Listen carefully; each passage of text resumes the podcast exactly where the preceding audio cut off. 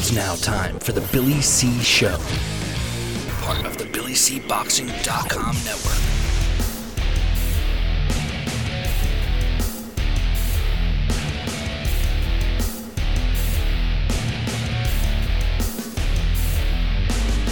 And we're coming to you live from the Billy C Studios Lake George, New York. I'm Bill Calogero, and it's time for the Billy C Show. Good morning, good day, good evening, whenever you're watching, whenever you're listening. I hope you're doing okay today. Today's show is being brought to us in part by lots of things, no, few things. Title Bout Championship computer game.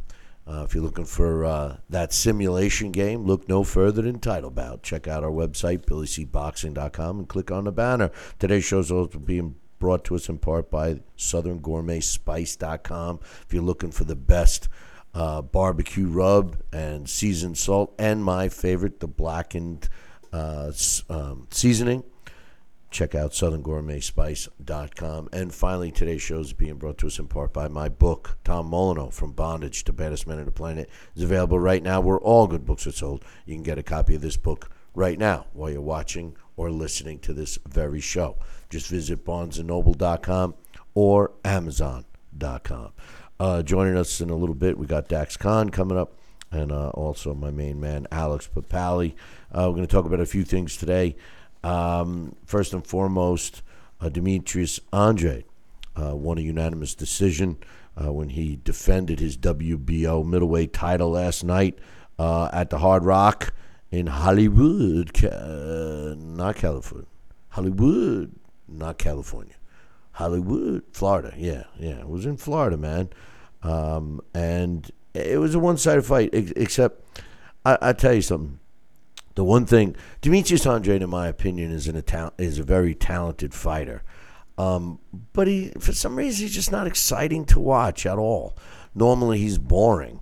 Uh, he was a little more exciting last night against Williams, um, but uh, uh, again, uh, you know, he's uh, the big, big fight has eluded him, uh, and you can see why. I mean, look, he's got hand speed, he's got power. He was a little more aggressive last night against Liam Williams. Um, I, I'm kind of shocked Liam Williams didn't catch up with him. He did stun him a few times, uh, but then again, uh, Williams had no answer for the uppercut. Boo Boo Andre seemed to land it at will. Uh, the way the judges scored it was pretty much one sided. Uh, two of the judges had it 118 109, the third had it 116 111. Um, Demetrius dropped Liam Williams uh, early in the fight, uh, but uh, uh, he recovered from that. It was the second round with basically. I, I mean, Williams. I'm sorry, Andre landed some other punches that seemed to, to be more powerful than the, the classic one-two that dropped uh, Williams in in the second round. And it also seemed like he, he wasn't really paying attention to the count because when, when the referee got to nine, uh, he kind of jumped up. Was like, "Oh shit, uh, he's at nine. Um, but uh, but the truth of the matter was, is you know I, I think Williams. This is the problem. Look, look, boys and girls. This is the problem with the sanctioning bodies. Um, Williams was a mandatory for Andrade. Uh, it was a payday for Andre, but it was a little tougher than he thought. Williams, give him all the credit in the world. Uh, he's a tough fighter. He drops to 23 wins, three losses, and a draw. Uh, Demetrius Andrade is still undefeated at 30 and 0 with 18 knockouts. Um, my one comment uh, on this fight was the simple fact that I thought uh, the referee was extremely uh, one sided. He was clearly biased and rooting for Andre. I mean, uh, was holding Liam Williams, I thought, more than Williams was holding Andrade. An- uh, Williams held Andrade when he was stunned a couple of times during the fight, but Andrade uh, seemed to be holding Williams more, and the referee kept uh, uh, pretty much uh, yelling at at Liam Williams. Um, where do the fighters go from here? Well, I, I tell you the truth, I, I have no problem seeing Liam Williams go back to the drawing board and, and try and make another run at a, at a uh, world title shot. This was his first. Demetrius Andrade, he needs a big fight, man. He needs to fight uh, somebody uh, that's known. The guy that comes to mind for me, uh, even though I, I haven't been uh, that uh, keen on him ever was is Keith Thurman. I would love to see Keith Thurman uh, fight Demetrius Andrade, um, you know, or uh, I, I I don't know. There's there's some other fighters uh, out there that uh, uh, I would like to see him fight. I, Keith Thurman, for some reason, pops into my head uh, right away when I think of Demetrius Andrade. Maybe because their their styles are similar, um, I, you know. Uh, some other, I mean, they were talking about Triple G possibly fighting him or him trying to get a fight with Triple G. Uh, you know, Triple G, uh, he's he's been there, done that. How much more do we expect out of uh, Triple G? I mean, uh, truthfully, uh, how much more do we I- expect uh, out of him? Um, you know, I, I just think that he's a kind of a guy that um, I, we've seen the best, and I, I, don't know how much more we have to see of him. To be honest with you, you know, a uh, a, a, catchweight type of a fight, Sean Porter or Errol Spence or Terrence Crawford against Demetrius Andrade. I mean, it did come in at 159. I know those are welterweight names I just shot out, uh, but uh, uh, it, it, looks like um, Errol Spence. Uh, listen, I, I, could see where Errol Spence uh, could come down to one uh, to, I'm sorry, come up to 154, and Demetrius Andrade was a champ at 154. That would be a nice fight to see. I mean, uh, Demetrius Andrade needs a big fight. I don't know who's out there. I don't know, know any dance partners for him. Uh, they say Triple G. I mean, obviously, uh, Canelo Alvarez is campaigning at super middle now. Um, I, you know, I don't see Andre standing a chance with him. Um, I mean, just for argument's sake, let's let's see. I have the I have the rankings here for uh, for middleweight. When you look at uh, other fights uh, for him, um, Jaime Munguia would be uh, decent. I, I, listen, the Charlo brothers. I, I I think the Charlo brothers are overrated. Uh, hey, that's a good fight. How about how how about Jermall Charlo uh, against Demetrius Andrade? How about that?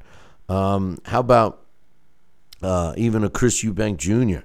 Uh, against him.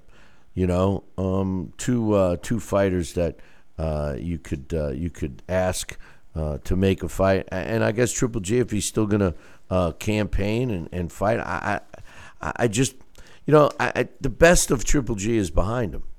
I I see him. Um, you know, I, I, just don't see him up there the way he was. Could he beat Demetrius Andrade? I think so. I think a good body work guy would slow down Demetrius Andrade, and uh, that's that. Uh, the other thing is is that uppercut that he was landed on Liam Williams was pretty sneaky, but uh, Williams had his hands up. He had his hands up, and uh, Andrade still was getting through. So I, I, I got to give him some credit uh, on that for sure. Uh, some other things I wanted to talk about real quick, and we'll get to these. Uh, we'll be talking about more of these when Dax comes on, and also uh, when Alex comes on. But last uh, week, we had a pretty uh, entertaining fight. I mean, eh, eh, what what a what a what a light heavyweight fight to watch. Uh, Joe Smith Jr. Uh, took a majority decision over Maxim Vlasov. Uh, last week in a WBO light heavyweight title. It was for the vacant title. Uh, 114 114 was the way one judge scored it and the other two had it 115 one uh, i'm sorry one had it 115 113 the other had it 115 112 um, it was a tough fight to score. I, I, I don't I, I don't disagree with smith winning.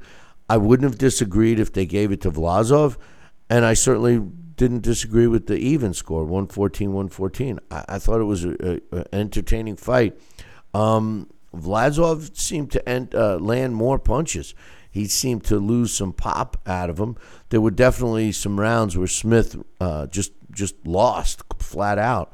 But the kid has heart. Smith has heart. Uh, clearly has punching power. I love the fight. I, I, mean, to tell you the truth, I wouldn't mind seeing a rematch uh, of that fight. Um, I know uh, uh, Smith has has had a a pretty, I would say, blue collar type uh, career, and I think that that's why people like him so much. He's never out of a fight because of his pop, uh, but you know he's not exactly uh, the smoothest boxer. I thought Vlasov clearly was the better boxer, but didn't have enough pop. Uh, Smith also was much bigger. Uh, loved the fight. If you missed it, pop that one up. Um, in the heavyweight division on that uh, card, uh, also uh, a top 12 ranked fe- heavyweight, Efe Ajagba, improved to 15 0 with 12 knockouts when he took care of Brian Howard uh, knocked him out uh, viciously uh, in the third round. And I, I love this. Gerard, the real baby, uh, Anderson, uh, improved to 9 0 with nine knockouts when he knocked out uh, Jeremiah Karpency. Um, you know, I, I, don't know how much you want to really put some emphasis on this win for Anderson. he's maintained his nine win, all by knockout uh, uh, resume. Uh, but Karpency, although his record may look like he's a, a, a real good fighter, eh, not so much. Not so much. but a good fight for Anderson in his ninth professional fight. it looked good on paper. Um, the other fight uh, that I wanted to mention was Conor Benn improved to 18 0 with 12 knockouts uh, when he uh, beat Samuel Vargas uh, in London. Um, 80 seconds is what it took for him to, to win that fight. He's ranked in the top uh, 15 by two of the major sanctioning bodies. And Samuel Vargas is a tough guy. He dropped to 31 and 7. Um, obviously, he complained of the stoppage, but uh, I, I, think it was justifiable. So, some fights uh, that took place uh, last week uh, that we didn't get a chance to talk about. Uh, another thing that I, am going to talk about uh, with the guys when they come on is the WBC announced that they're doing a 115 pound tournament, and um, it's going to feature obviously the top four uh, fighters in that weight class. Uh, Roman Gonzalez against uh, Juan Francisco Estrada will be one of the matchups, the rematch uh, of uh, that fight. Would actually be the third one that those two have gone at it, and the first two were great, and I wouldn't expect anything less. Um, I kind of thought uh, Roman Gonzalez squeaked by that last fight against Estrada, although Estrada came on strong in the second half of the fight. Um, I, I, don't know. I would have been happy with a draw there, but uh, Suriskat Sung Rungsugavai, and I know I just murdered his name, uh, against Carlos Cuadras.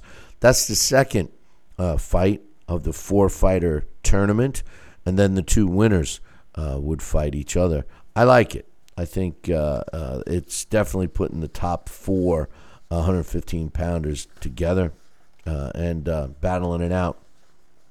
One other thing I'll mention real quickly is the fight that we've all been talking about Anthony Joshua against Tyson Fury uh, a heavyweight unification fight. Um, uh, they claim that it's been signed, sealed, and delivered. Um, you know, uh, there has been, um, you know, some talk about where the fight will be. Well, apparently, um, that fight uh, should be finalized, or at least um, uh, we talk a little more about it. Offers. Uh, this is what they this is where where I, I just feel that um, it's it's BS sometimes with uh, uh, with fights. Um, you know, I I think that uh, um, I, I think that uh, this particular fight is. I think they're going to run into to some snags uh, with it. I, I, just, you know, I, I think that uh, um, we're going to see some uh, some bl- uh, some roadblocks, so to speak, um, with this fight. Uh, we shouldn't, but I believe we will. Um, you know, they're saying that they have uh, people that um, have put in big bids. Um, you know, and who knows? Who knows where it's going to go? I, I, just think that uh, I just think that there's going to be um, uh, uh, some problems. I, I just think that it's gonna we're gonna end up with um, we're gonna end up with some stumbling blocks uh, with the fight. Um, so uh, I, I don't know. Um, hopefully we we won't um, but you know, uh, only time will will tell uh, with that. But uh, anyway, let me take a, a, short break, and when I come back, uh, I should have uh, Dax Khan on the show. So don't don't go anywhere. Billy C will be right back.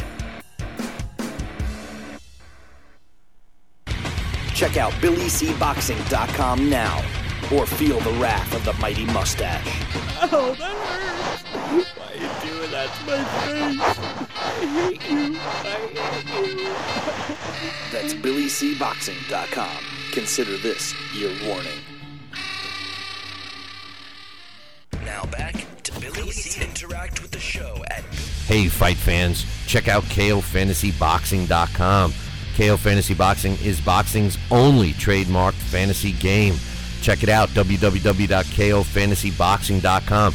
Select your own gym, your own fighters, track them through a season that can last from three months to a year, depending upon which league you join. You got to check this out, man. www.kofantasyboxing.com. Join it today. Again, www.kofantasyboxing.com and tell them Billy C sent you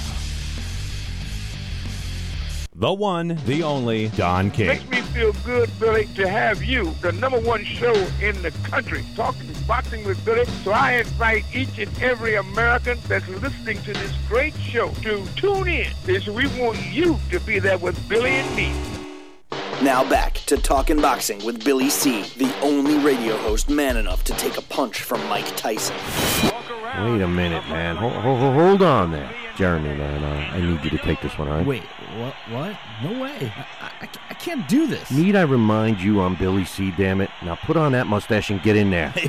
Hey, hey, look at me. I'm Billy C. Crap.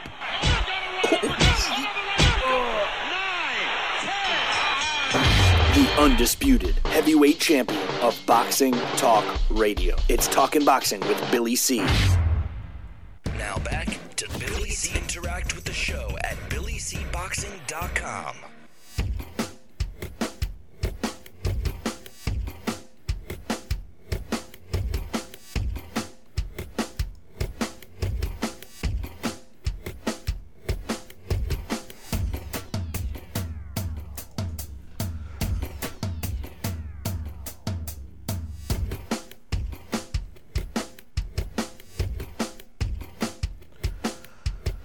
And we're back. You're watching and listening to the Billy C Show. Glad you could be with us. And you know something? I I, I can't stand the bullshit that you go through with uh, signing into stuff. Don't don't you don't you? Uh, uh I don't know about you, but you know why do you got to change your fucking password a hundred times? And why can't you? Uh, you know, all of a sudden just uh, go with the same path. Why, why did, did, did the security? Oh no, you can't use that one. You used that one in the last year or so. You know, oh, you can't use that. That's too much like your other one. You know, uh, it's like you know, give me a fucking break. You know, I, I'm here. I am trying to log in, trying to get my man Dax on the phone, right? But no, you can't do that because uh, you know it's a it's a pain in the ass. You know, it's uh, it's like. Uh, uh, oh no, no. Uh, eh, oh, we we want to make sure it's you. We we want to make sure it's you. Yeah. Well, I know who who else wants to uh, log into my account. I mean, you know, is, is it that bad? You know, are, are you as much uh, sick of the the censoring and the bullshit that we're going on right now? I hate to go off on uh, down a different path, but you know. Uh, we, we try to coordinate stuff. We try to do timing. You think I want to take a commercial break? I don't want to take a fucking commercial break. I want to go to my man Dax. And, uh, you know, I, I, can't even do it because I, I got to change friggin' passwords. I'm lucky I remember my last goddamn password. Anyway, hey, listen, you know what I do remember? Is I remember that Kenny Bear's barbecue rub is the bomb. Uh, get yourself a bottle right now. Visit southerngourmetspice.com. Make sure you tell them Billy C sent you. And I told you guys, my new favorite uh, is the Cajun uh, blackened season. Oh man, it's uh, it's great stuff.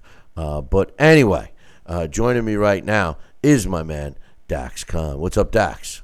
Hey, what's going on? I didn't know how. I didn't see online. I didn't see Alex. Well, you know, the problem is, is that I had to change my password. And I, Oh. it just it just it just pissed me off because I was all ready to log in and it said, "Oh no, we got to confirm that it's you." So then I had to log into an email account. Oh, here's the code. Punch the code in. Okay. Oh, for your security, change your password. Oh, okay. Let me change your password. Oh, sorry, you used that one too soon. Uh, You've used that one in the last two years. Uh, I uh, did that you, you know, you got to you got to add you you got to add a, a special character. Oh, oh, nope, not that character. Try another one. It's like you know what, you fuck. You know, I want to throw it across the room, but uh, They anyway, don't, have, they don't have. They don't allow the middle finger as the character yeah, anymore. So. yeah. Jeez, it just it just got me uh, going. But last night, uh, Demetrius Andrade uh, beat Liam Williams. It was a fight, I think, in my opinion, Dax, that showed us a little more aggressiveness from uh, Demetrius Andrade, but uh, he's lacking something. I don't know what it is. I, I don't know. What was your thoughts on the fight? Oh, that was terrible, huh? Well, I mean, don't don't get me. I mean, look, Williams is a tough guy. Um, make make no mistake, but um, I mean, really now, Demetrius Andre for a long time has been talking about how nobody wants, and we have on the show several times over the years said, you know, Demetrius Andrade is one of the best middleweights in the world, and why isn't he in there with the top mix? And a lot of people have asked, you know, with these questions, but you know, my point is that Demetrius Andrade at one point in time was in a horrible, horrible contract. And I remember going and covering one of his fights. I think it was up not at the Mohegan Sun, it was at um yeah, Mohegan Sun. And that's what, the same day that Floyd Mayweather fought Miguel Cotto. And he goes in there and he blasts out a guy named Rudy Cisneros. And if you go back, you can pull up the footage somewhere on YouTube where I'm just wasn't really all that impressed. And this corner asked me, uh, why not? I said, well, let's see what happens when he faces a top name. And they said, well, they don't want to pay him the money he's worth. When they start want to come out of their pocket, that's when they start facing big names. And that was 2012. And since then, really, what has Demetrius Andre done that would warrant you to say he belongs in with the top names? Well, I, that's that's my point. I don't know. I mean, they kept talking about Triple G last night. Um, Triple G's at the end of his career. I, I, I don't even know why he's still fighting. To be honest with you, yeah, he's got the IBF title, uh, but you know who who's who, who could uh, Demetrius Andrade fight? I mean, I would like to see him fight uh, Jamal Char- Jamal Charlo because I think Char- Charlo's a, a, a fraud. Uh, but Jaime Munguia, Chris Eubank Jr. I mean, uh, those are better fights than Triple G. Triple G, I, I know is a money fight, and I think Triple G, even at this advanced age, beats Andrade. But um, I, it's just so. Uh, the division has become weak. It really has. I mean, Canelo's out of it, even though he's still ranked uh, by the WBC. I, I don't know. Maybe Murata, Roy- Royota Murata. Who, what do you think? Well, Murata, that Eddie Hearn last night, you know, did you catch him final comments No. about Triple G? You know, the post fight interview where he's saying, because Triple G and Murata are supposed to fight at the end of this year on DAZN. And Eddie Hearn comes out with a comment, I'm paraphrasing, something to the point where he says, well, Triple G is scheduled to fight Murata in December. Triple G should be sitting there and asking DAZN for a fight with Demetrius Andrade now. Okay, I agree that Triple G. I'm not sure when his birthday is, but I, you know, by um, time he fights Murata, he will be 40 years old. The inactivity at this age, especially, is, you know, detrimental. And um, you know, at any point in time, overnight, you can age in boxing 20 years compared to the average person's one. So um, who knows what could happen against Murata? And then they will use this angle saying, well, Andre is too big of a risk. Yet Golovkin, nobody had thir- when he was 33, nobody was calling Golovkin out. People who were bashing Golovkin, Bill, remember, for fighting all the guys that the other guys supposedly weren't fighting because they hadn't reached the level to earn a fight with them. So Triple G goes and he's murdering that division, and he was bashed for not fighting the top names. But the top names want him now that he looks vulnerable and he's not so detrimental to your health. No, I, I agree with that. And and the thing is, the other issue we learned about Triple G throughout his career, uh, aging or not, he needed to stay active. So not only is he fighting father time, he's fighting inactivity. So um, yeah, I'm with you. I, I, I don't think we need to see uh, any more Triple G. I mean, yeah, I, I mean, a win over Triple G, Bill, looks great on the resume since Canelo's the only guy that beat him in such a close fight. The only problem is fans today, whether or not they're social media fans or whether or not they're, you know, fans that only watch every now and then, they're not really overly familiar with BoxRec, but they know what BoxRec is. They're going to look on there and see a win over a Triple G who's only lost to Canelo, and that's going to look great on the resume of, of Andre. But BoxRec doesn't put on there that Triple G actually flew to the fight on discount tickets with his AARP card. Right. no, right. I hear you.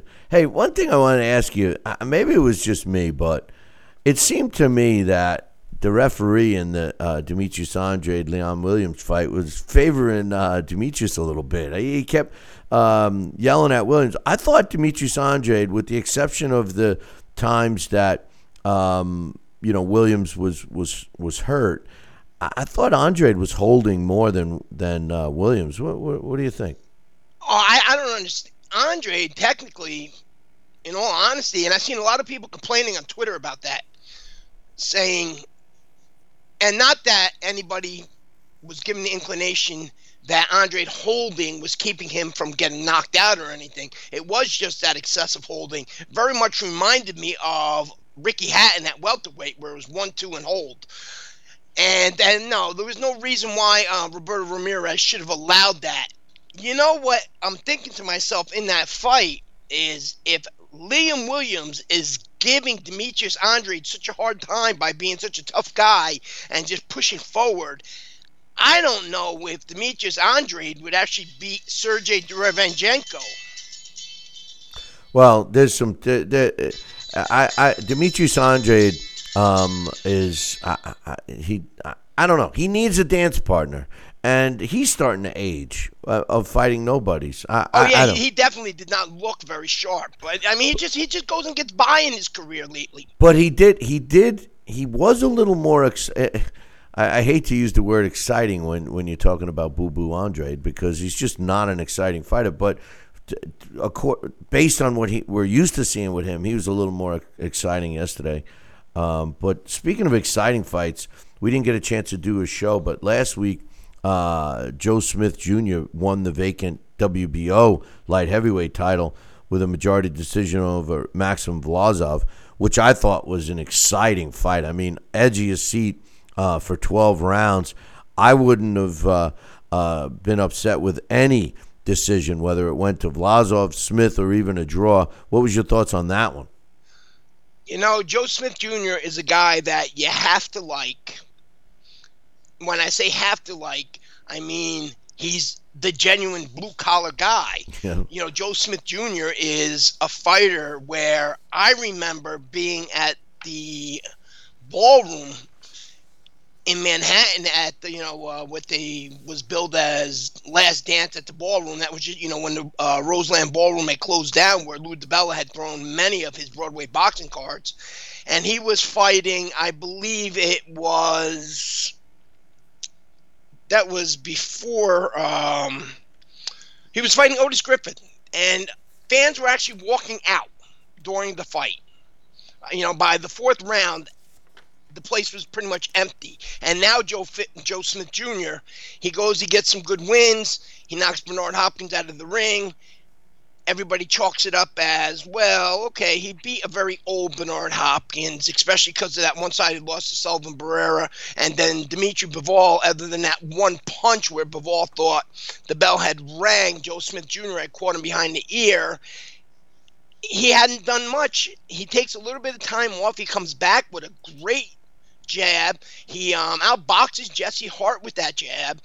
He um, knocks out a former world champion. And then in the Vlasov fight, I really thought he was going to overpower Vlasov, but the awkwardness really bothered Joe Smith. And you could see that at times where he did what he did in, he did exactly what lost him the Sullivan Barrera and Dimitri Bivol fights, and that's where he shelled up on the rope. So I don't know.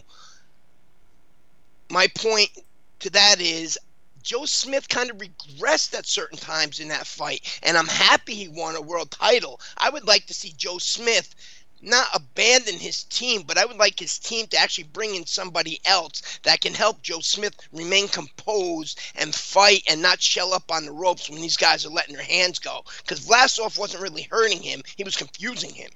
Well, Vlasov uh, was landing a lot of punches, but he didn't have much, uh, towards the end of the fight, especially. He didn't have. It didn't seem to have much pop on him.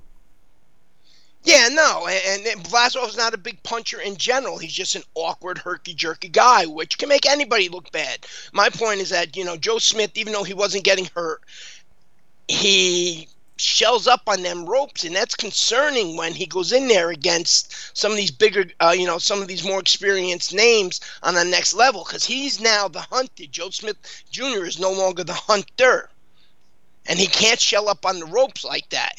I believe Joe Smith Jr. has the power to knock out anybody with a single blow. We know this. He's strong. But in terms of going out there in an elite fight against one of these other champions, in this case, you'd want to say an Arthur Beterbiev, who Joe Smith Jr. and Arthur Beterbiev, if they stood and they slugged it out, I'm telling you, whoever lands that first really big punch is going to win. But Joe Smith Jr., if he shelled up on the ropes like that, he'd be easy work for Arthur. Yeah. Would you like to see a rematch? Because I, I know that I would. Yeah, I'd like to see a rematch. I definitely would. The fight, in my opinion, could have went to Vlasov.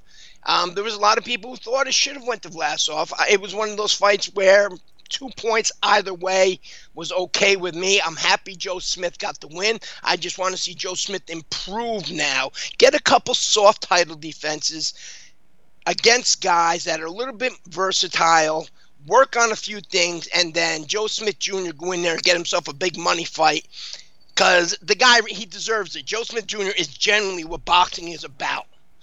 Well, that's the the story. Making a better life for yourself. You Yeah, know, that- Joe Smith Jr. has gotten himself into a position he can get a big payday where he can retire. Well, that's that's what you know. We hope. Uh, who do you like? Uh, what about a, a Dimitri Bivol fight? No. No, Dimitri Bivol, again, Joe Smith Jr. has the power to knock to knock out anybody, but Dimitri Bivol just baffles, you know, guys. You know, Dimitri Bivol is that good.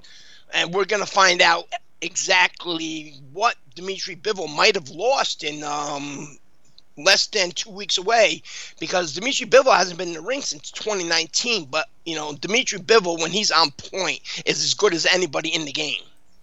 Yeah, but we also have talked on this show several times that Bivol would be effective at 168, and there's a guy named Canelo Alvarez uh, at 168 that I would love to see those two fight. Uh, to me, that would be a, a an entertaining fight, and it would be a challenging fight for Canelo. He seems to not uh, be challenged lately.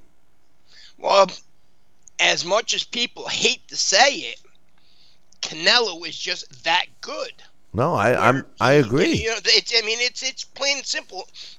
Bill, I remember coming on the show after I we did a post fight for Canelo, or it might have been grouped in with an, with a, with another uh, event that went on that night. But it and I remember because it was one of these one o'clock in the morning shows. But remember when Canelo had fought um, Shane Mosley, and I remember Shane Mosley talking about you know how hard he hits, and I remember telling you about one another Canelo fight that I had went to where uh, the when Canelo had. Um, fought the Riverside Rocky when I was ringside, and you can hear those body punches. Yep, Canelo was raw, and now what we have here in Canelo is a guy that looked practically unbeatable. Yeah, it was interesting to to see uh, his comments about Mayweather recently, where he said, "Well, if I fought him now, I'd, I'd destroy him," and he admitted that he fought him a little early. His ego got with it. He was invincible. He he didn't know the sport, but he also gave credit uh, to Floyd in a sense because he said that he learned a lot from that fight, and he he mentally vowed to himself and to his team that he would never lose again. And you can make the argument that Canelo has challenged himself. I never believe, and you know this more than anyone, I've never believed that Floyd Mayweather ever really challenged himself. And as a result, we never got to see the best Floyd. We got to see Floyd fight uh, fighters he knew he was going to win.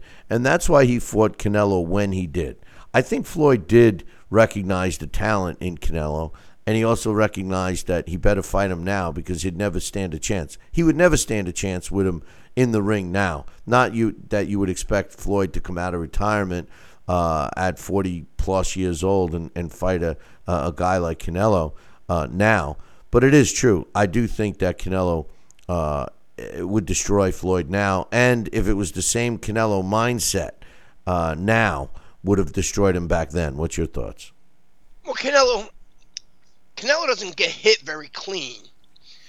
Um, now, my only thought would be, can, can could Canelo get Floyd to come off the ropes and actually come after him? You see now that, and I don't mean to interrupt you, but that's where Canelo has improved. Canelo, I don't think Floyd would be successful with his little, uh, you know, uh, hiding and shoulder roll and running and all of that. Canelo has learned to cut the ring off, and he's learned to work the body to his advantage. Where I think he, he would stop Floyd easily. I, I don't even think it would be a challenging fight. Should Floyd have the you know whats to come out of retirement to fight this guy, which he's never indicated that he was going to come out of retirement, just a dream matchup. He, he doesn't stand a chance with, with Canelo. Not a chance. No, not at you know not at this age. And Floyd has nothing to prove by uh, fighting Canelo. But this version of Canelo is definitely on another level. He at that point in time, yeah, he had some fights with um, lower level guys. Um, I think it was Gomez, um, former welterweight champion Kermit Cintron, uh, Mosley, like I mentioned. Um, I think he had fought uh, actually Lovemore N'dou, but and Baldomir, but those were I believe in Mexico, you know, Canelo's a guy that learned on the job. And look what the result is here now. We have the best fighter in the world, hands down. I don't care what anybody says. It's just Canelo is that good. And, you know, to, to sit there and talk more about it is just being a cheerleader. So uh, all I can say is 363, 17, and 4 with 256 knockouts is the resume of his last 11 opponents. 10 of them world champions. He is the only the second three division simultaneous world champion and the only the first simultaneous lineal champion in two divisions in the history of boxing. That speaks for itself. No doubt. And Canelo is doing this against the very top names. He hasn't been picking out the weakest of champions. Absolutely not. And that's what I love about the guy. But uh, two more things I want to get your thoughts on. One, um, the WBC announced a 115 pound tournament uh, that will have four fighters, the top four fighters in that weight class. Uh, Roman Gonzalez against Juan Francisco Estrada, the third fight. Uh, the first two were great. And then uh, Suriskat Rungzaval, which I know I just murdered his name, against Carlos Cuadras. Uh, then the two winners facing each other. What's your thoughts on this tournament? No, you know, and I love all those fighters. Whether or not Rung Rungvisai, I love Cudras, um, you know, Gonzalez, uh, huge fan of Estrada, but they've already done it before. And now that Roman Gonzalez, he looked very good against Juan Francisco Estrada. If he fought Rungvisai 100 times, 97 times, the outcome comes out the same, in my opinion, in favor of Rungvisai. He just happens to have Gonzalez's number. And Cuadras, I don't know. Cuadras, when you look at the one, uh, the last fight he had with Juan Francisco Estrada, he's not the same fighter that he was when he fought Roman Gonzalez the first time. And Roman Gonzalez is a guy that I would love to see go out with a few more wins and not against these top names. Unfortunately for him, and blame boxing for this, Bill, and their lack of promotion and interest of those smaller weights. Roman Gonzalez wasted, not wasted, that's a poor choice of words. Roman Gonzalez was forced to waste the best parts of his career fighting in in um, Central America, whether or not it was home country of Nicaragua, whether or not it was uh, unknown places in Mexico, against guys that nobody's ever even heard of before. And now Roman Gonzalez being 33 at 115 pounds is like a welterweight being 50. The thing I, I, I do like about this tournament is I think it's a way, and I don't disagree with you uh, about anything you said. They're all, with the exception of uh, Juan Francisco Estrada, they're all uh, have seen better days. Really, even uh, Rungvisai as well. I mean, he's been in some wars and stuff, but I, I think it's a way that you know you look at it and you say, okay, WBC, you know they they're, they're gonna you know get sanctioning fees for all these fights, so you know you know they're guaranteed at least three big sanctioning fees. But I think the other part of the equation is big paydays for these guys. You know, the one thing that we don't uh, uh, talk about as much as, as we should, or we do, but I mean, boxing, is that these little guys that are so action packed and, and, you know, pay the price, their pay, their purses are generally lower than any other weight class. And I, I think this type of tournament that it's billed as a tournament would give them all uh, an opportunity to make some paydays. And just like you said with uh, uh, Roman Gonzalez, a third fight with uh, Juan Francisco Estrada would probably net him the biggest paycheck he's gotten to date. And I think for that reason they deserve to do it. That that's that's the way I looked at this. And at the end, you know that the the, the mindset of all four of these guys uh, is to kill or be killed. So you know that you're going to get good fights. No, absolutely. There's never been a um, a boring fight with any of those any guys, of right? Right.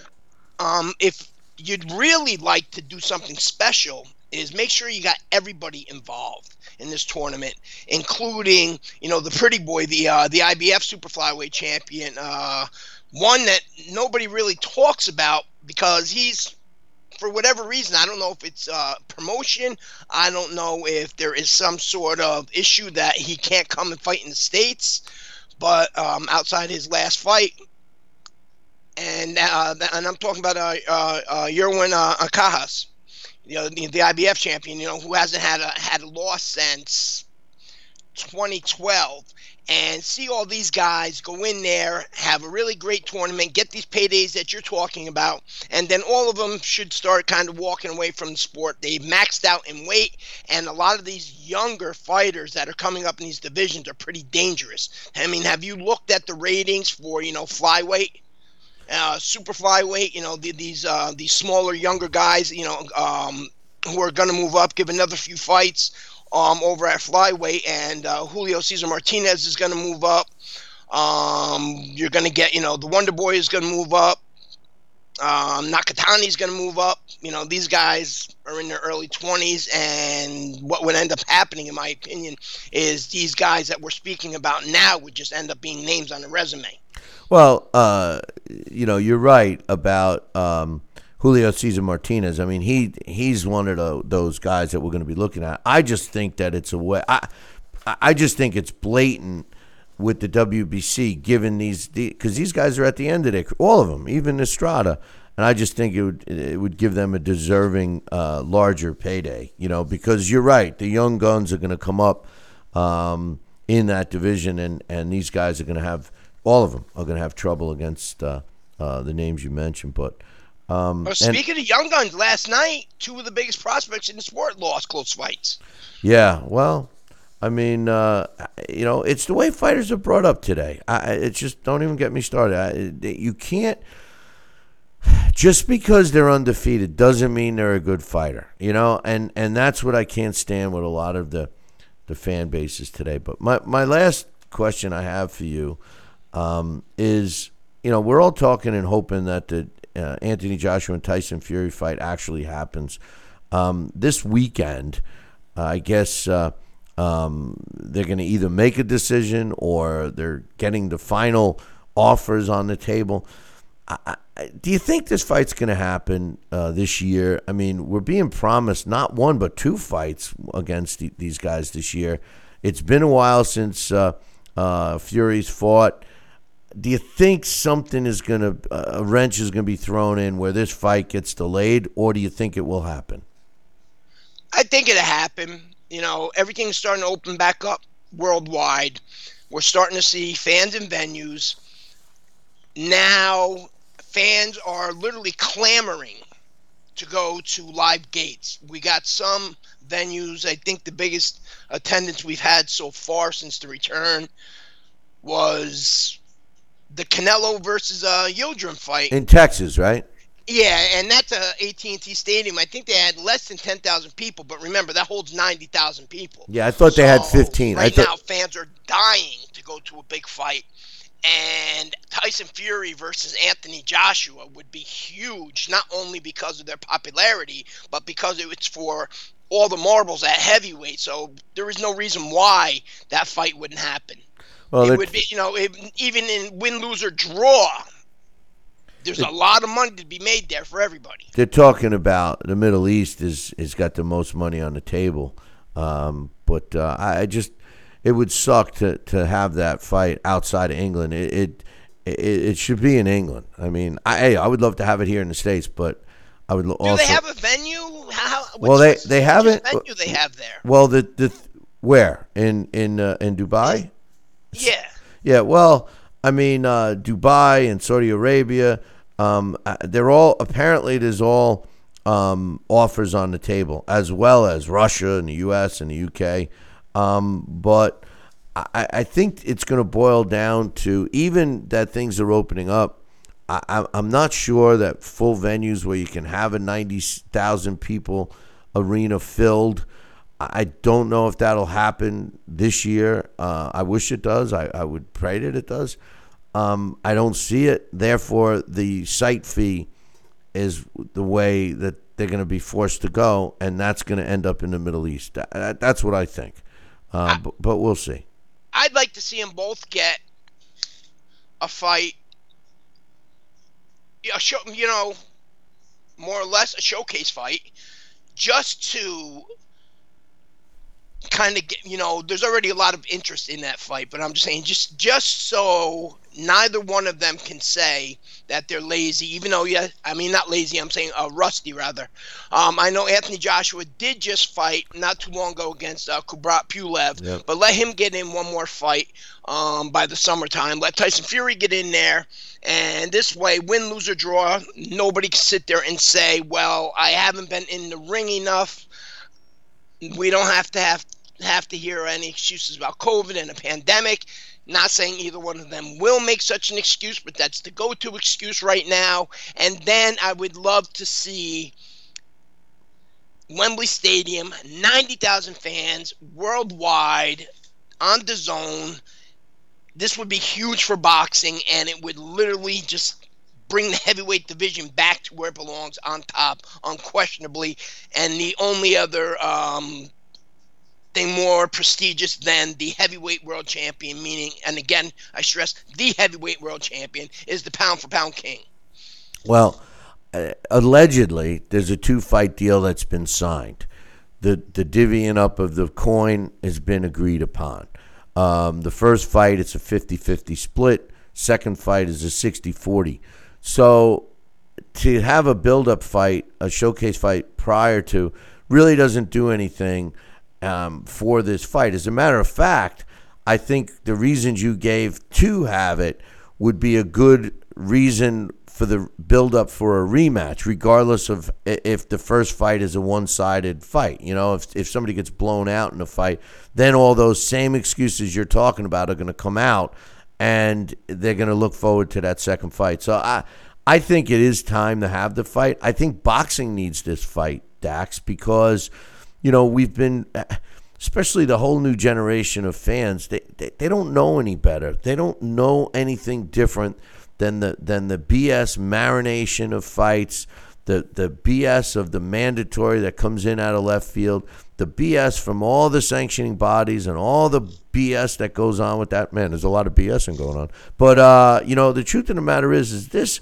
could be an opportunity where once and for all you got the top two heavyweights. Because let's face it, Deontay Wilder's not in the discussion anymore. Uh, mentally, physically, uh, you haven't even heard anything. For all I know, he's uh, playing pool somewhere. But um, it, it, the heavyweight division consists of these two guys right now. That's where the spotlight is on, and they got to get it on. And, and we need one heavyweight champion. At least for a little while. and, and hopefully we can get some new heavyweight talent coming in. You know, there are some up and coming guys, but the problem with the heavyweight division, and I shouldn't say a problem because what we love in heavyweight champions is dominance. And take away Vitaly Klitschko, the last two heavyweight champions, not belt holders, mind you, heavyweight champions, is Vladimir and Lennox. Vladimir, for that decade, was so dominant that people lost interest in the heavyweight division. You automatically just assumed he was going to win. And Lennox retired in, I believe, what was that, 2003? So 18 years ago. And, you know, right now the heavyweight division needs a lot of activity and needs a lot of attention if it's going to get brought to its glory days again. Or, or, or what we need to do is we need to have ourselves a genuine, solidified, unquestionable, undisputed Bridgerweight champion. No, there's there's no question. I, I agree with that hundred percent, and uh, I I think I, it boils down to the sanctioning body. No, I'm, I'm sorry, Bill. I had a problem, communication problem here. I thought you said you agreed we need an undisputed. No, no, champion. no. I do, I do agree. and but but here's the problem. What will happen is the the Floyd Mayweather Kool Aid. So in other words, it, it, let's say it happens. Let's say you get a, a, a unified a unified champion, right? You got one guy, one champion, heavyweight, world, the world champion. He's got all the belts. Then all of a sudden, what's going to happen is the sanctioning bodies are going to start. Well, your mandatory is this guy, and your mandatory is if you don't fight this guy over that guy, you're going to get stripped of your belt. And then that's when the the Mayweather Kool Aid comes out, where the champion will pick the least talented fighter and defend that one, and let the the sanctioning body strip. Um, the sanctioning bodies are at fault. They're the ones that should be working together. And you've said on this show many times, listen, they're all in a position to maintain their money. If if they all play nice and systematically go through the, the mandatories, they're all going to get sanctioning fees as long as they all sanction the same fights. The problem is is that the the way the sanctioning uh, organizations their are. Their sanction fee won't be as much if they sanctioned it together because they get a percentage of those purses. I know, but the but the point is, but the point is, is that they would be on that ride. And the thing is, is that the problem that you have with the sanctioning bodies now is number one contender in one organization may not be in the top ten of the other. You know, which is ridiculous. But that's a whole nother topic and a whole nother story. But uh, anyway. Um, I want to let the cat out of the bag. Dax is going to be producing some uh, short uh, uh, videos slash shows or whatever. Uh, so keep uh, keep an eye out for that on our YouTube channel. We're working on that. And uh, among what you're going to be doing, I hope you get some live stuff from the, the young kids you've been working with, Dax, because I think to sprinkle in some some kids working out, sparring or whatever might be advantageous to some other young fans out there. Right now, I am not too popular with USA Boxing. Well, this you're not popular with many people. tournament that took place, what USA Boxing did and how they manipulated and changed their rankings around. A lot of their top names did not get where they were supposed to. A lot of guys were just clearly robbed um, because they were fighting very much like the pros with nobody in attendance but other than the uh, officials. I believe there might have been a few fans, but a lot of guys were literally robbed just due to popularity. And you know, but but out of the gym that I'm associated with, Newburgh League, they produced four female national champions: Kimberly, Jocelyn, and Natalie Zempotenko. And KK, she is a national champion. So all the females are doing great. I'm definitely definitely, definitely would love to bring more attention to the amateur scene on, you know, on um, our networks. Well, hopefully we can look towards that. Uh, in the very near future, we'll get that ball rolling uh, pretty but quickly. But they, they hate me so much that literally, Bill, I'm being sent direct messages on Twitter, I mean, not Twitter, on Facebook by USA Boxing officials asking me to be a little bit nicer when talking about them. Yeah, well, social media is uh, out of hand. They shouldn't be. Everybody's, you know, I, you and I have talked about this. You know, you notice how many tough guys there are out there on social media. No, nobody, nobody says anything to anybody's face anymore.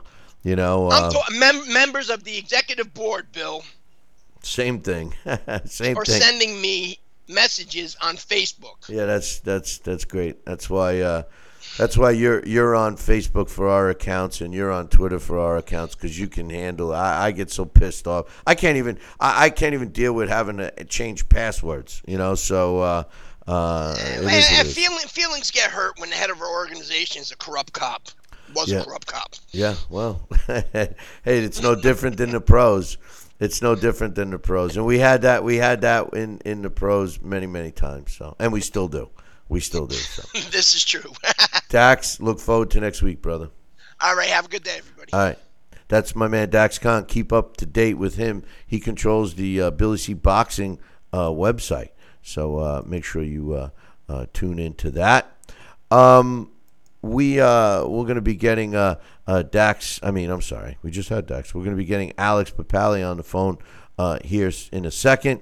Uh, but first, I got to remind everybody get a copy of my book, man. Tom Molineaux from Bondage to Baddest Man on the Planet is available right now where all good books are sold.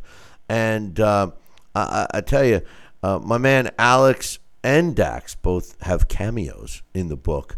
Uh, it's a quick read, man, and uh, we are working very hard to bring it to the screen, and we're getting closer and closer. These things take time. These things take time, like you know, like aging. It takes well, not enough time. But uh, anyway, joining me right now uh, is Boo Boo himself. Uh, not to be confused with looking for some picnic baskets. We got uh, Alex Papali joining us, and Alex, you're wasting away to nothing, man. You're you're looking great. Uh, not not everyone can can see your uh, shot, but kudos to you, brother. Thanks, man. I thought you were going to say uh, uh, poo poo. Here's poo poo. well, well, well let, let me ask you. I, I you know, I, I feel guilty every time I talk negatively about Demetrius Andrade because he's a New England guy, and I know that you you, you were a big fan of his for a while, and so was I. I there's just something about him, dude. I mean, yesterday could you could make the argument that it was his most exciting fight that he that he was in, that he engaged, he he was going, he stayed uh, uh, on the offensive for most of the fight. It's just like, mm, nah, you know. It's just, and how about the corner? The corner's telling him, I, I couldn't, I, well, I almost called you because the corner's going like this. The, the his father said right. You know, you know what I mean, right? You know, you do. You, you understand what I'm saying, right? Right? You know, right was like what he's saying. So his comments was, you got to, you got to go, you got to hit him with the left, right? And then you got to uh, pivot to your left, but you know what I mean, right? And then like he was saying all of this stuff, and I'm going, you're confusing the shit out of him right now. Do you mean a right or do you mean a left, or are you just saying okay? I don't know, man. Did you notice that or no? That's pretty funny. Yeah, it's like somebody that corner needed a thesaurus. What's another word for right? Yeah, I know. Uh, correct. Affirmative. Yeah, exactly. Okay, okay, okay, would have been good. You know, like you know. But uh, anyway, what was your uh, thought of the performance in general? I, I agree with you that it was one of his definitely more exciting fights uh, throughout, and I think part of that um, has to be given. Uh, part of the credit has to be given to Liam Williams because I think that's sort of what happens when you have an aggressive guy, um, punch, aggressive sort of puncher versus a uh, counter-punching stylist. Is it can make for a good fight because the uh, the pressuring punching guy will keep coming forward and force the counterpuncher to keep working. And uh, kind of like we saw in uh, what I think was Mayweather's uh, best fight in the sort of the second half of his career, and that was the first Maidana fight. Um, is when when a counterpuncher has a guy who just is relentless in coming after him, uh, it makes for good fights. And I think that's what we saw last night. Uh, and credit to Demetrius Andrade because he could have he could have just moved more uh, rather than engaging him. Um, and so I think that uh, you know it was definitely it was more fun to watch than a lot of his fights because he like maintained that strategy throughout because a lot of times he'll he'll be really exciting for maybe four rounds and then sort of coasts. Yep. Uh, but um, last night uh, I thought he was um, it was one of his better fights, and I thought you know it, is. I think that a, a, fight with Golovkin or with Charlo could be interesting and, and fun because uh, much more Golovkin than Charlo. Golovkin will come right after him, uh, and that could make for a fun fight. Golovkin is is is done. He's too old. We don't need to see that. Charlo, I would love to see Andre fight him because Charlo, both Charlos, in my opinion, are frauds. Um, so we'd get a really good uh, taste. The, the, the, the, two fights that stick out for me um, would be Munguia um, and Chris Eubank Jr. I, the reason why I like Munguia against Demetrius is Munguia takes a you know you know he there's there's not a punch he doesn't want to eat right on the right on the fight face you know, and what I noticed last night and it was it was so obvious, you know the announcing team which wasn't the normal team, which really really showed last night. Uh, Chris Algieri he, he made history, but I, I don't want to hear him anymore uh, as a, as an announcer, but. Um, you know, they're going, oh, uh, Williams is starting to really uh, withstand these punches. It's like leather. It's like he's getting tougher by the round. You know, no, I think it was the oomph was being removed from Demetrius's punches. That's what it was. It wasn't that he was handling them better. It was that they weren't hurting as much. And I think that it would be interesting to see if he couldn't take Munguia out in a couple of rounds, which no one else has yet to see how Munguia would would would beat down Williams because I mean uh, Andre because make no mistake Williams had him hurt a couple of times in that fight. If it wasn't for the referee helping him, I mean Williams had less talent. Uh, he was fighting Demetrius Andrade and he was fighting a referee in that fight. So I mean he didn't have a chance.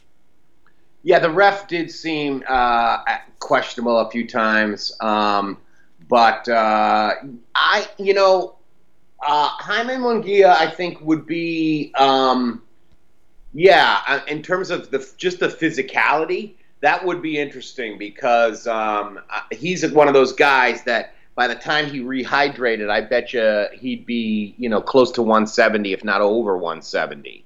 Um, and uh, that's a lot to have leaning on you.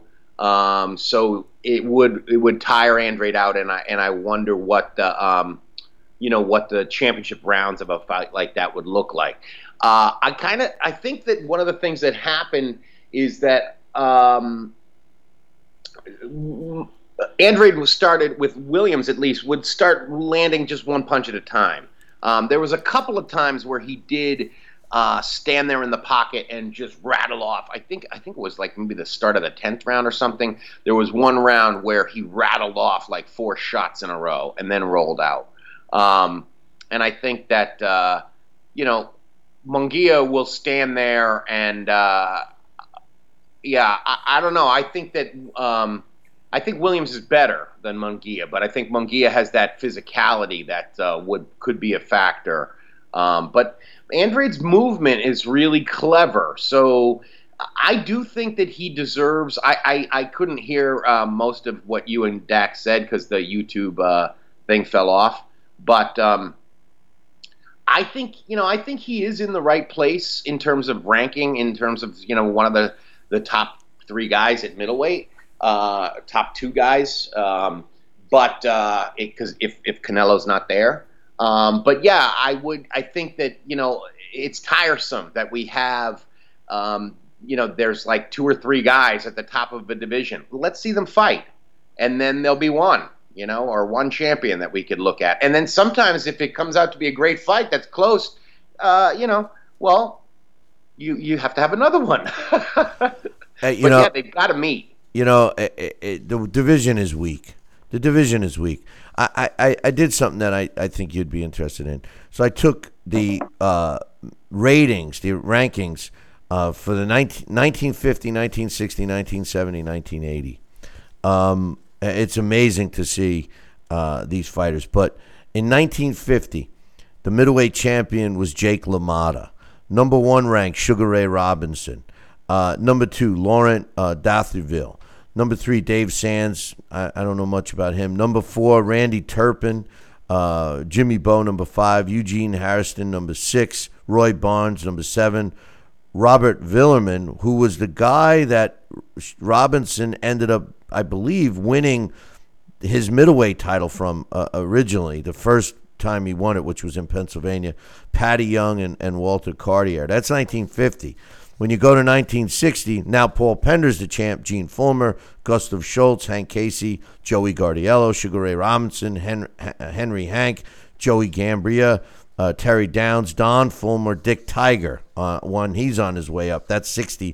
1970, Carlos Monzon, Nino Benvenuti, uh, Emile Griffith, uh, Luis Rodriguez, Carmo, uh, Carmelo Bossi, Fraser Scott, uh, Juan Carlos Duran, Doyle Baird, Denny Moyer, Tom Boggs, Rafael Gutierrez, and in 1980, uh, where uh, you know when you look at uh, the middleweights through these decades, you know really uh, again we've been talking about Marvin Hagler, but doesn't this put it in perspective when you're uh, reading all those names from 1950, 60, and here 1980?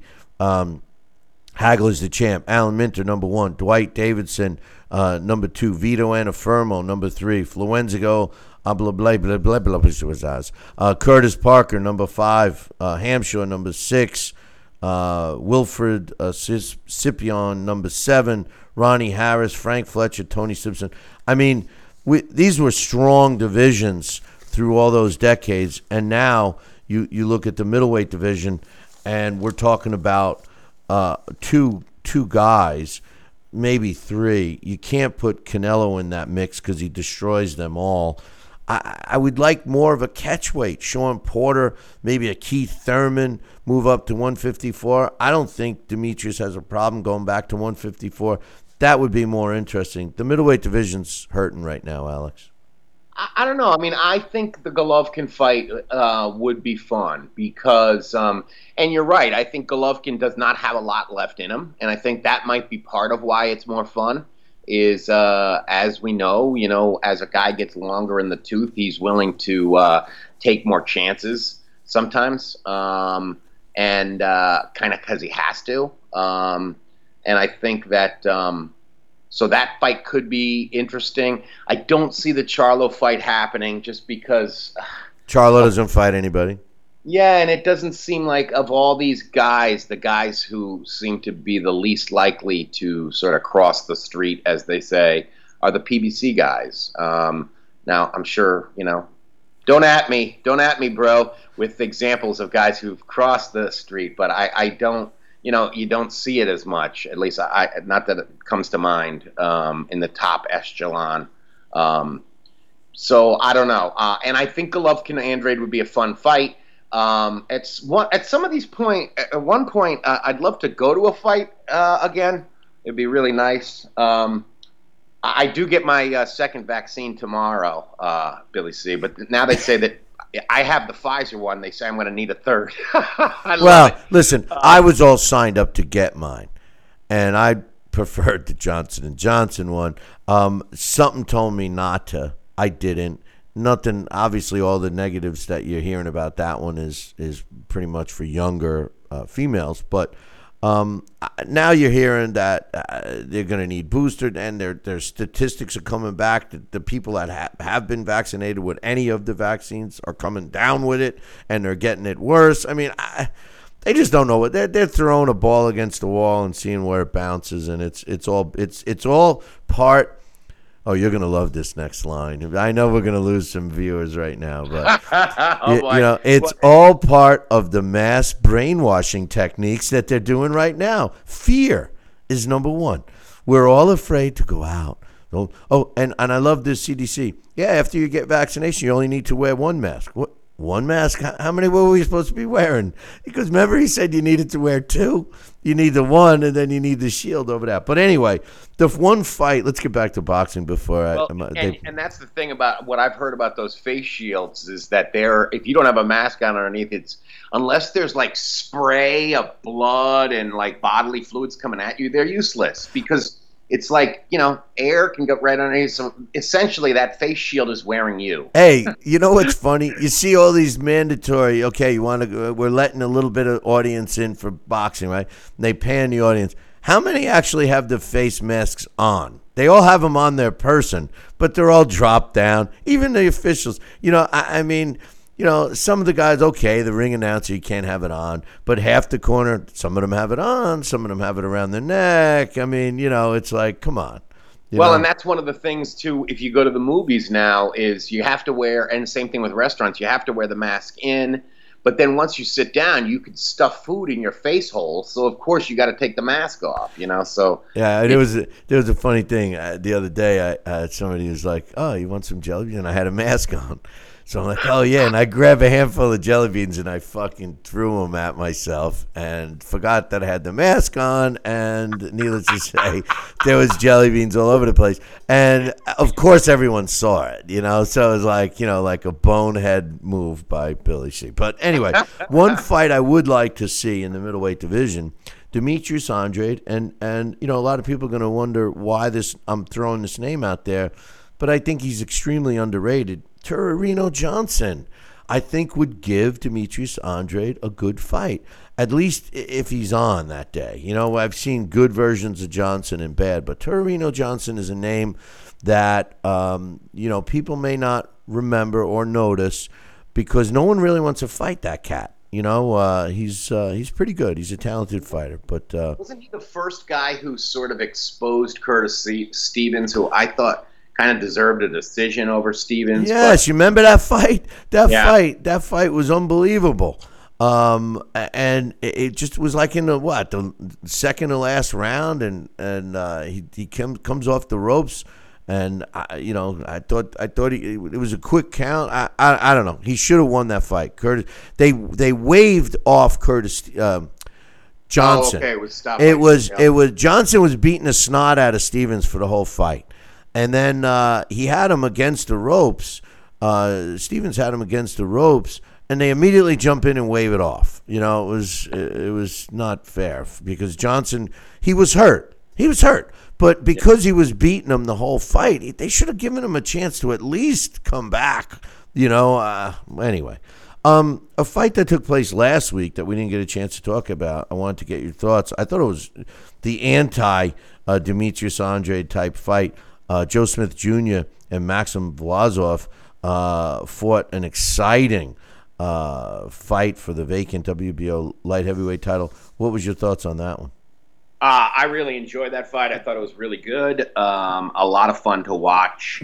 Um, I really enjoyed Maxim Vlasov's just very bold um, style. Uh, you know, uh, makes it look easy with his hands down, uh, and you know that's sort of that's a good example of sweet science because he's right there in front of you, um, but he's hard to hit, and he's um, he's making the fight because he's busy as hell. Um, and uh, I thought he won that fight. I, I didn't think that Smith won more than four rounds, um, but you know it was close. Uh, there's certainly been far more egregious uh, decisions, and I think that um, you know, you, as is typical Billy C. Uh, a lot of times we're when you're listening to the commentary, you're you're kind of hearing people push a product more than covering an event.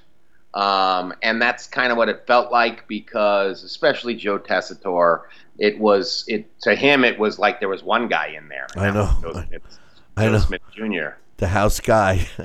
yeah, and and that's always disappointing. I think you know, and I don't know. There's a part of me that thinks casuals, you know, can't see through that or hear through that, but maybe they can. Maybe that's just my own. Ne- neither neither does expert uh, people. You look. Do I have to remind you about the Hagler Sugar Ray Leonard fight?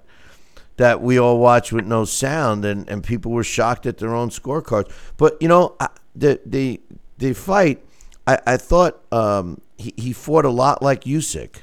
Um, you know, with the way he was he was fighting. I'm talking about Vlasov. You know, with his boxing skill and the constant uh, punches in the face. And and I've talked about this for years. how we all know what the scoring criteria is, but we don't have it in a specific order. So if you're a judge at ringside and you're watching that fight and you're scoring um, more uh, emphasis on power punches, that would explain why Joe Smith Jr. won the fight. If you were scoring more on the amount of punches or percentage of punches that were landed, you would have had to give it to Vlasov. And that's why I, I was okay with with any way that fight turned out. You know, Smith won it by a hair. I wouldn't have been upset if Vlasov won it by a hair, and I certainly wouldn't have been upset if the fight ended in a draw. Uh, to me, it was that close. But the boxing skill of Vlasov was clearly the dominant. And you're 100% right.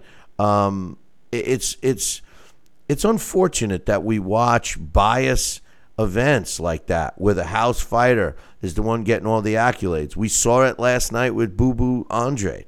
You know, with the referee, you know, you got an opponent coming in. Not only is the announcing team, uh, you know, favoring one fighter, but when you have the officials, I mean, it's just uh, you don't. It, it's like you, you you don't stand a chance. You need to win by knockout, and and that's how the sport has become, in my opinion.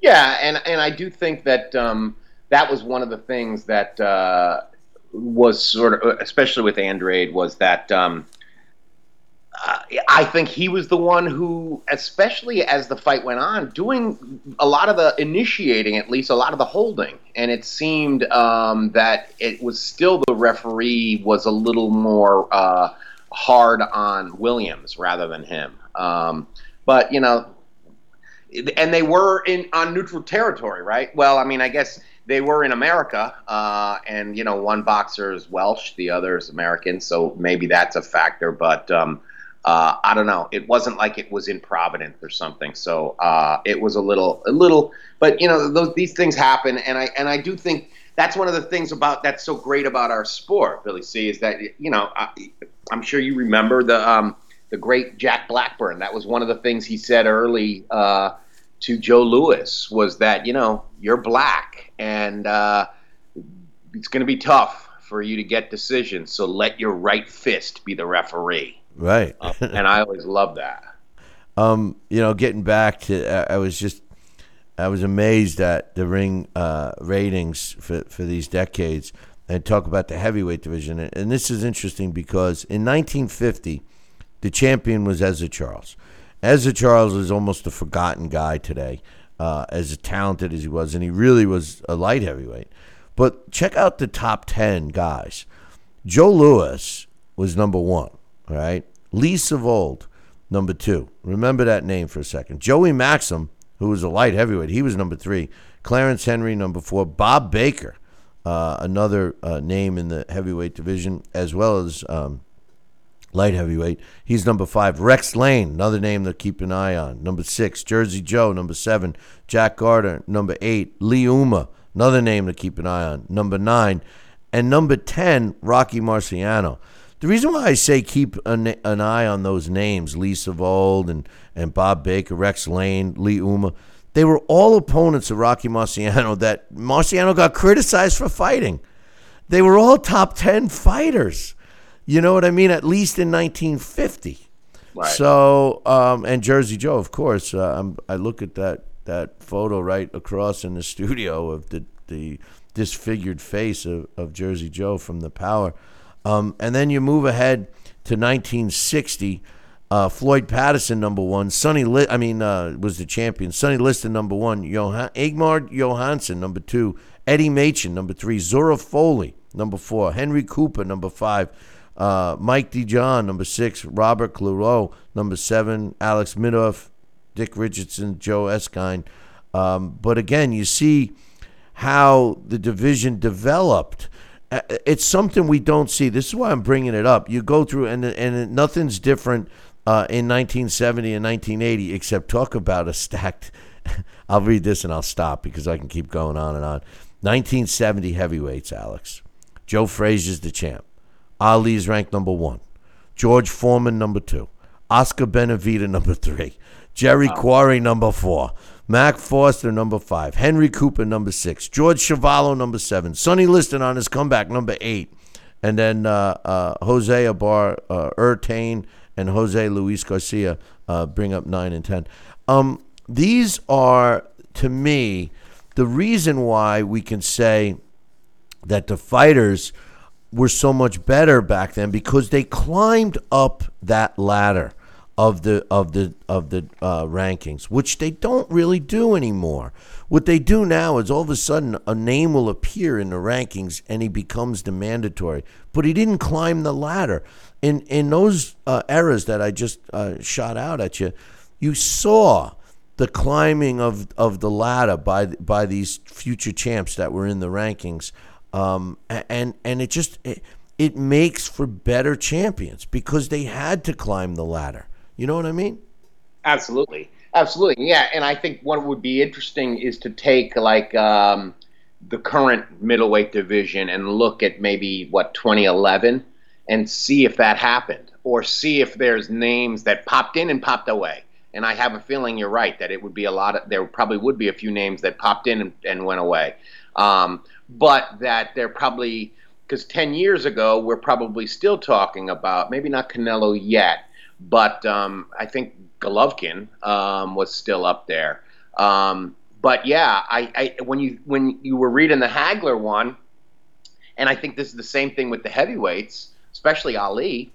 Um, look at Hagler and look at Ali's uh, record later. Those guys that you mentioned in the top ten, Alex Miteff, Mike DeJohn, um, Oscar Bonavena, all those guys, Ali fought, Frazier fought. Um, same thing with Mil- Marvelous Marvin Hagler. Vito Antuofermo, once he was a champion, he, he fought him a third time. Uh, Wilfred Scipion was in the top 10. He fought him. Fulgencio Obo Mejias, or, or Fulio Bell, as they shortened his name. Uh, Hagler stopped him twice. Uh, Tony Simpson, another one, was in the top 10 you mentioned. He has a KO over him. So, yeah, I, I think that nobody can be responsible for the quality of the fighters that are who are there right. in their in their era but you are responsible for what you do against them. And like you said if marciano he cleaned those guys out uh, and laid waste to them well then that's it. You're the champion. Now would it be nice if there was a better challenger for you? Yeah but you you're not responsible for that you know? Right. i mean right. that's time. Um, that's why guys move up. That's why guys move down. Exactly. Uh, that's why guys come out of retirement. you know, Exactly. so. It's. I mean, you, you can only be criticized for not fighting the top guys of your era, and that's why I'm so. and, cri- and I think that's why we people will look back at the last. Now, granted, maybe this year you get a little bit of an asterisk because of the pandemic, but will people will look back at this Terrence Crawford Errol Spence crap and just be like, nah, that fight should have been made. Well, it's it's, it's the same whatever thing. excuses about it, the fighters themselves, uh, you know, uh, would Tommy Hearns would have done everything he could to get the other guy in the ring? Would he take smaller paycheck? Yeah. Uh, They- I, I mean, I don't know. They It's, cared. um, It, it there was more pride. Look at Floyd Mayweather. Floyd Mayweather did not fight the top ten guys of his divisions that he fought in throughout his career. He didn't. He cherry picked. You, you talk about it, this is an interesting thing because in ninth when Mike Tyson rose to the top, the biggest knock on him was ah he never fought anybody. The heavyweight division sucked, right? Well, 1980, the heavyweight division was like this. Larry Holmes was the champion. Mike Weaver was number one. Jerry Cooney number two. Leon Spinks number three. Michael Dokes number four. Jerry Coetzee number five. Marty Monroe number six. Trevor Berbick number seven. Greg Page number eight. Bernardo Mercado number nine. And Kenny Norton at number ten.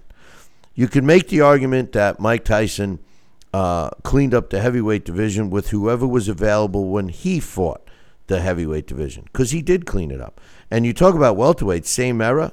Um, Sugar Ray Leonard was the champion in the uh, welterweight division. Tommy Hearns number one, Wilfred Benitez number two, Pipino Cuevas number three, Roberto Duran number four, Randy Shields number five, Pete Ranzany, uh, number six, Aldolfo Verrett number seven, uh, Jurgen Hansen number eight, Louis Premier number nine, and Clint Jackson number ten. Um, and then you could look at the junior middleweights and the junior welterweights and the middleweights of the time. They all ended up fighting each other. I mean, yeah, the 1980s was the last great era of boxing because it has never been the same since. And when you look at it in black and white and start thinking about the names, and who they fought. And and I just grabbed 50s, 60s, 70s, and 80s, and you you start looking at these divisions, um, and you see that they climbed those rungs of the ladder. That's what made them so good. That's what made them legitimate champions.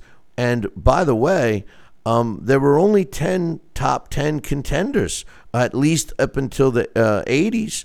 The rest of these, you know, there wasn't there wasn't uh, four sanctioning bodies with their own top 15 that you deal with now. So I talk about diluted.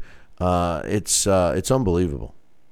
Yeah, yeah, it is. Um, it is. It, it, it's disheartening, um, but I think we still, you know, it's amazing because the sport pushes forward, you know, and we still get good fights, um, and there's still good matchups. And if you looked at um, uh, Showtime's summer schedule, it's pretty exciting. Um, there's some good matchups on there um, at 154 and 1 115.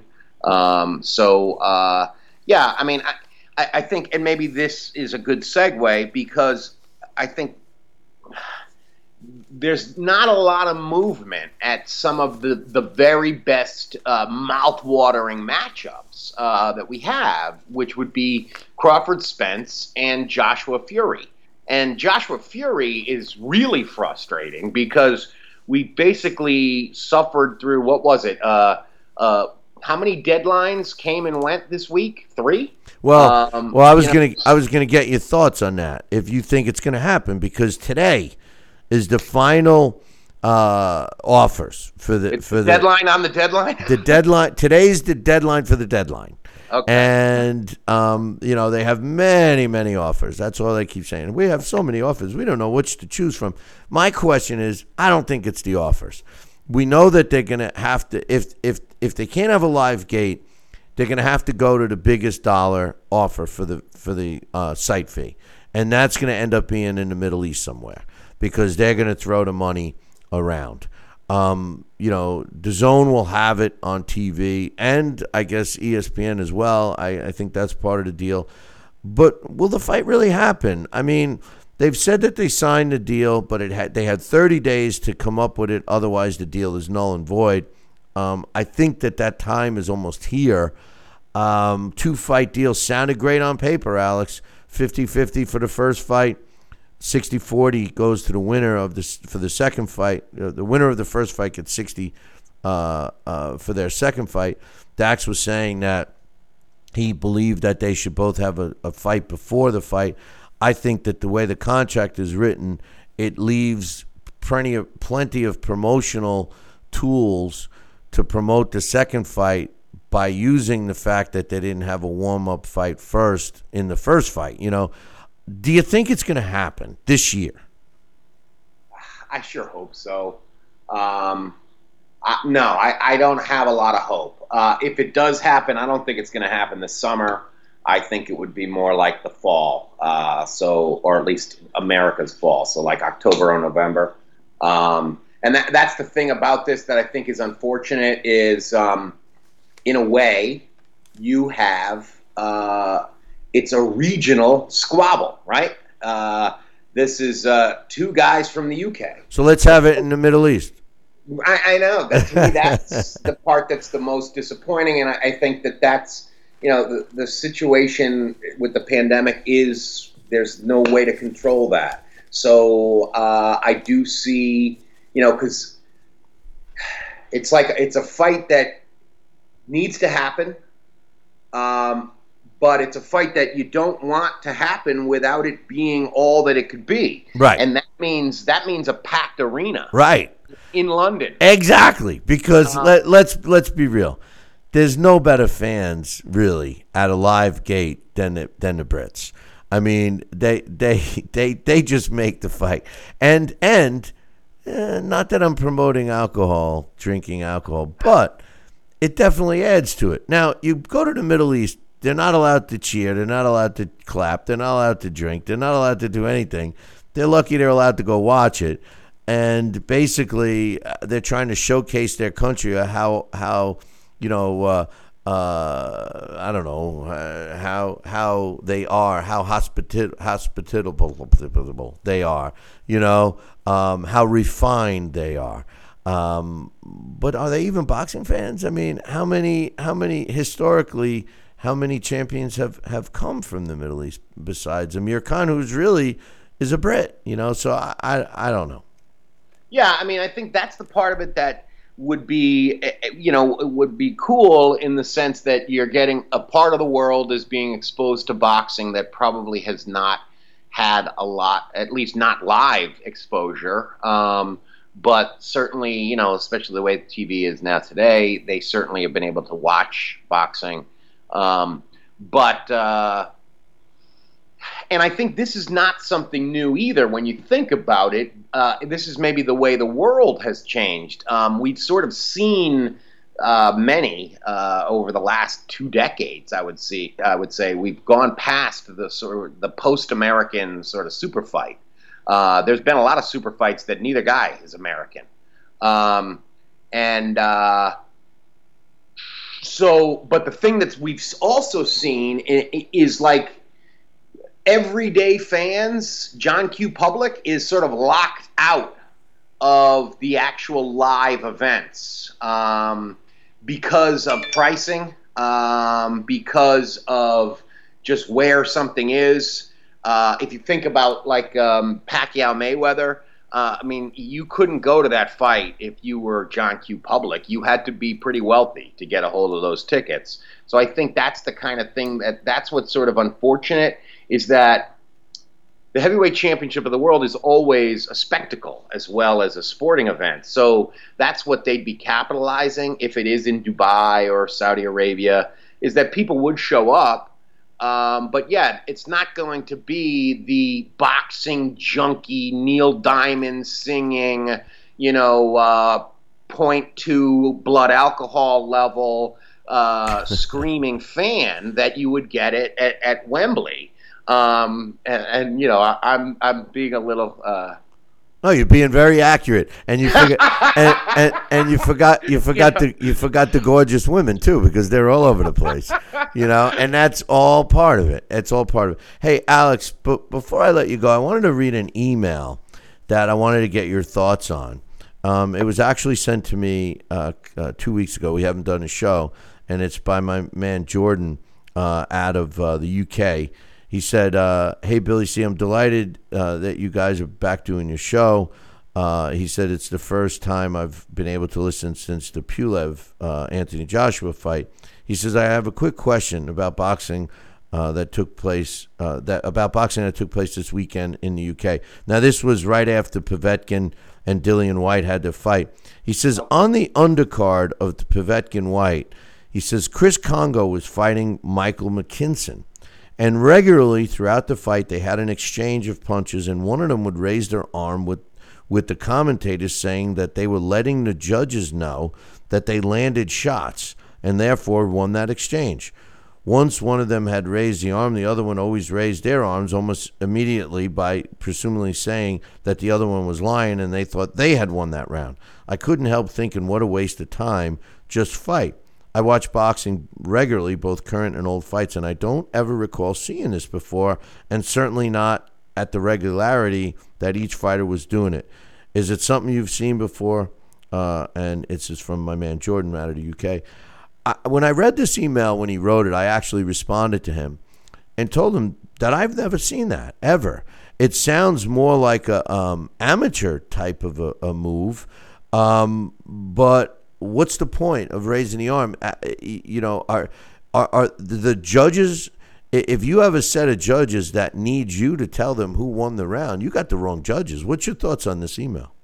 Oh, I agree with that, but I, I, yeah, I don't, I don't think I've ever seen that before. It does sound, especially if it was the prelim, maybe it was guys that were just recently turned pro um, because it does very much sound like something like you're almost helping out the amateur judges. Yeah, but um, remember, in the UK, the referee is scoring those fights. Oh, right. So yeah, so that could be that. It, and then the reason why the other fighter must have kept doing it is because his opponent was doing it, and right. that's sort of what happens a lot of times in in any kind of you know boxing match, and, and even in other sports too, is when you're in the midst of a competition. If one guy does something to you, you do it right back. It's sort of Uh, like a I know you are, but what am I? Yeah, that kind of a thing. So it could very well be that because you know you see that kind of thing. If we, if I land a shot, you know, and you shake your head, then you land a shot, and then I shake my head. So that kind of thing. Uh, I, I think that's probably what it was. Um, but yeah, that is weird, and it is unnecessary and a waste of time. Um, and I do think that, and that's one of those things. You know, they must have been early in their career because as you uh, you know progress, you're going to realize um, what's the point. Uh, and that was one of the things that I thought was kudos to Andrade last night. Is um, you saw he he was emotionless through most of that fight, and that's got to be tough for him because he's a very uh, uh, I don't know if you saw his post fight interview, but there was a clip where he was like singing uh, or like mumbling a DMX song. it was like that clip is just I've seen it on Twitter a few times. Um, but uh, he never let you know Williams get into his head, um, and that's that's where a fighter wants to be. I think is the emotionless fighters tend to do better uh, because you know you don't get caught up in. Um, uh, you can make a mistake when you get emotional. You know. No doubt. No doubt. Some fighters like to press the button. And, you know, one thing we know as fans, uh, when somebody gets hit and they shake their head saying it didn't hurt them, it hurt them. It usually means it does. Yeah. yeah. Alex, look forward to next week, my man. All right, Billy C. Take care. All right. That's my main man, Alex Papali, giving us his thoughts. And he didn't see that either.